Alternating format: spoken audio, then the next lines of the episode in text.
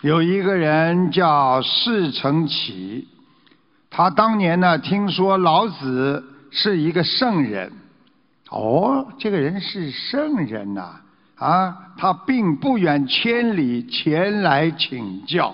他见到老子之后，他却非常的失望。他说：“哎，先生，我观察你的样子，一点也不像个圣人呐，啊！”晚上回去之后，他反思自己不该以貌取人呐。于是第二天，他再去见老子。老子并没有因为昨天的话而让他们吃闭门羹。释承启感到十分的意外。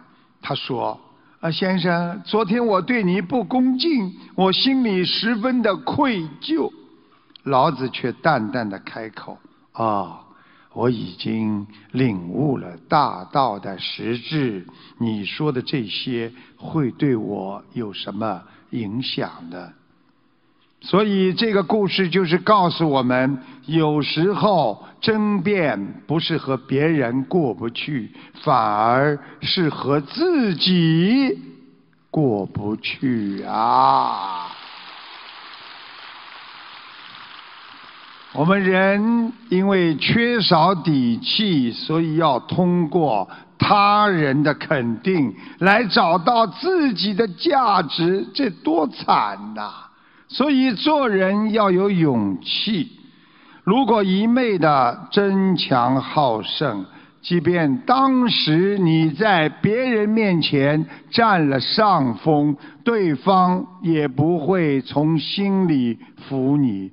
反而会因为丢了面子而对你心生怨恨，所以内心坚定的人会自觉地远离无用的争辩，无需通过各种方式来获得胜利感。